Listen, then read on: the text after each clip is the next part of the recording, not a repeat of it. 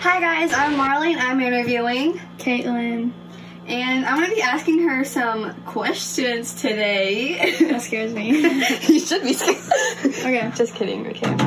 So when you get older, what is your future job? Um, I for sure want to own a business, but I'm honestly indecisive about it because I want to be a cosmetologist, but then I want to be a teacher. So, Well, just but I have a bad temper, so I might get mad at the t- at the kids. So, Okay. Um, what is a dream of yours that you think you're gonna accomplish one day? Like you know for a fact you you can do it. make my dad proud. Just kidding. I'm kidding. go to college. I don't think I, I don't think I can go, but I think you can. You have a good personality, so.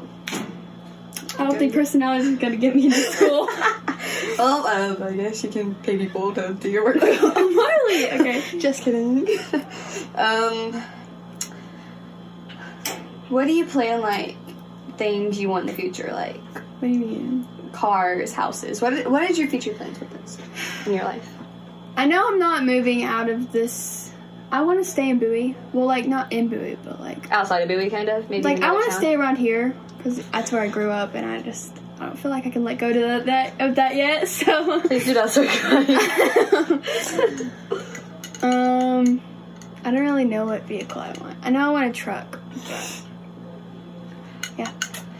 Um, how do you think you're gonna do in high school? Since you know that's right around the corner, basically. Shush. Um, anyways, I don't think I would do that good. I mean, I feel like I might do good because I know I'm starting to know some people from Bowie, but they say math's hard, like really hard, and Aren't you like? I'm already not good at math, so Well, um, what do you do in your free time? play video games or I work. Okay.